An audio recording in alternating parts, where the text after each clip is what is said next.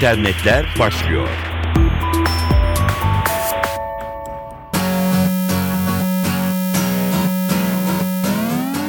Herkese merhaba. Dijital dünyadan gelişmelerle karşınızdayız. Ben Dilara Eldaş.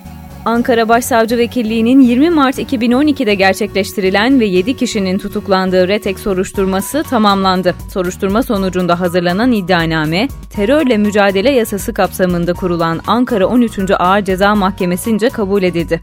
Türkiye'deki birçok devlet kurumuna ait internet sitesine düzenledikleri siber eylemlerle adını sıkça duyuran RETEK örgütü hakkında silahlı terör örgütü üyesi oldukları ve çeşitli bilişim suçları işledikleri iddiasıyla 24 yıla kadar hapis sistemiyle dava açıldı. RETEK'in Emniyet Genel Müdürlüğü'nün internet sitesini hacklemesi hakkında örgüte üye 10 kişi hakkında suçlama bulunuyor. Savcı Mustafa Başar tarafından yaklaşık 7 aydır tutuklu bulunan üniversite öğrencileri Duygu Kerimoğlu, Alaaddin Karagenç ve Uğur Cihan Okutulmuş'un da bulunduğu 10 kişi hakkında hazırlanan iddianamede şüpheliler silahlı terör örgütüne üye olmak, açıklanması yasak, gizli belgeleri temin etmek, Kişisel verileri hukuka aykırı olarak ele geçirmek ve yaymak, bilişim sistemine hukuka aykırı olarak girmek ve orada kalmak eylemleriyle suçlandı. Küresel siber korsan örgütü Anonymous'la da bağlantısı olduğu bilinen Red Hack, geçmişte ÖSYM, Yargıtay, Ulaştırma Bakanlığı da dahil birçok devlet kurumu ve bakanlığın internet sitesine hedef alan eylemler gerçekleştirmişti. Türk girişimciler Webit'e mutlaka katılmalı. Bu hafta iki gün boyunca İstanbul'da düzenlenecek olan Webit 2012 Kongresi'nin kurucusu Plemen Rasev, Türk girişimcilere bu fırsatı kaçırmama tavsiyesinde bulundu.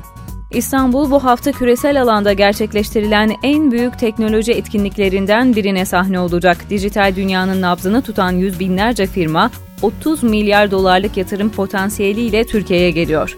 Dev teknoloji şirketlerinin üst düzey yöneticileri İstanbul'da düzenlenecek Webit 2012 kongresinde tecrübelerini paylaşmak adına katılımcılara bir fırsat sunacak. Webit kongresini 3 yıl önce hayata geçiren dijital teknoloji uzmanı ve iş adamı Plemen Rasev, 10-11 Ekim tarihlerinde gerçekleşecek olan etkinlik öncesinde NTV MSNBC'ye konuştu. Rasev, dünyayı baştan aşağı değiştiren dijital teknolojiyle olan tecrübesine değindi ve BIT'in önemini de vurguladı ayrıca. Türk girişimciler iki günde elde edecekleri kazanımlar sayesinde hayallerini sandıklarından çok daha erken hayata geçirebilir ifadesini kullandı.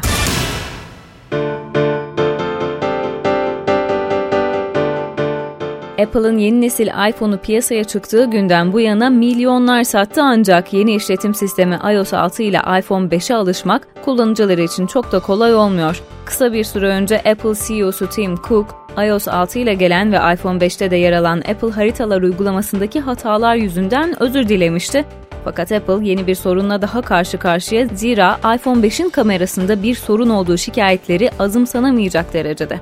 iPhone 5 kullanıcılarının kafasını karıştıran durum, telefonun kamerasıyla çekilen fotoğraflarda mor bir parlaklık oluşması ve fotoğrafın kalitesini doğrudan etkilemesi. Apple sayfasında yaptığı iPhone Camera Image Effects başlıklı açıklamasında bu durumun teknik detayına değindi.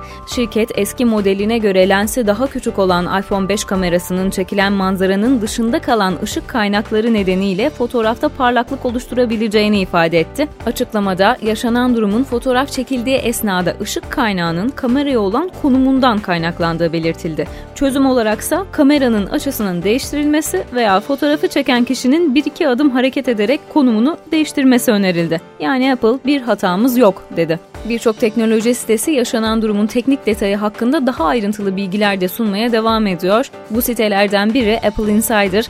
Apple Insider'ın teknik açıklamasına bakalım. Bir lensin sahip olduğu kırılma endeksi optik sistemden geçen ışığın dalga boylarını rakamsal olarak belirtir. Bir lensin mükemmel görüntü alabilmesi için görüntü düzeyindeki tek bir noktada bulunan tüm dalga boylarına odaklanır. Ancak lensin dalga boylarını bir yakınsaklık noktasında toplamaz deniliyor. Bu durum frekansa bağımlı aberasyon yani renk sapmasına neden oluyor diyor Insider.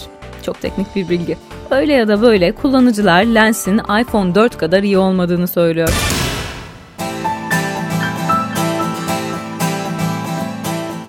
Oley.com'dan jet ödeme dönemi. Doğuş Yayın grubunun kullanıcılara güvenli bahis sunduğu site Oley.com kurulduğundan bu yana birçok yeniliğe imza attı. Bu da onlardan biri. Jet ödeme sistemiyle oley.com üyeleri bundan sonra hangi bankada hesapları olursa olsun para çekme talebinde bulundukları anda paraları jet hızıyla banka hesaplarına geçecek. Tüm oley.com üyelerinin ücretsiz yararlanacağı bu servisle üyeler kazandıkları paraları anında diledikleri gibi banka hesaplarına çekme şansına sahip olacaklar. Servisle ilgili ayrıntıları oley.com'dan bulabilirsiniz.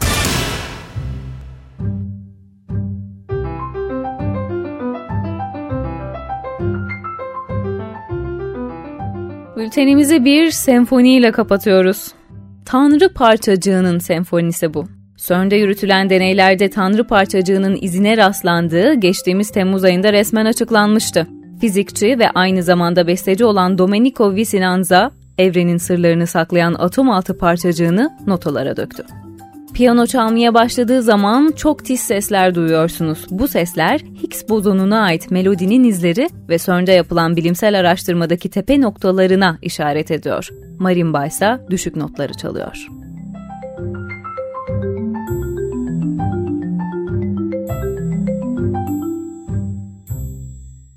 Sırada ise kapanış jeneriğimiz var efendim. Tekrar görüşmek üzere. Hoşçakalın.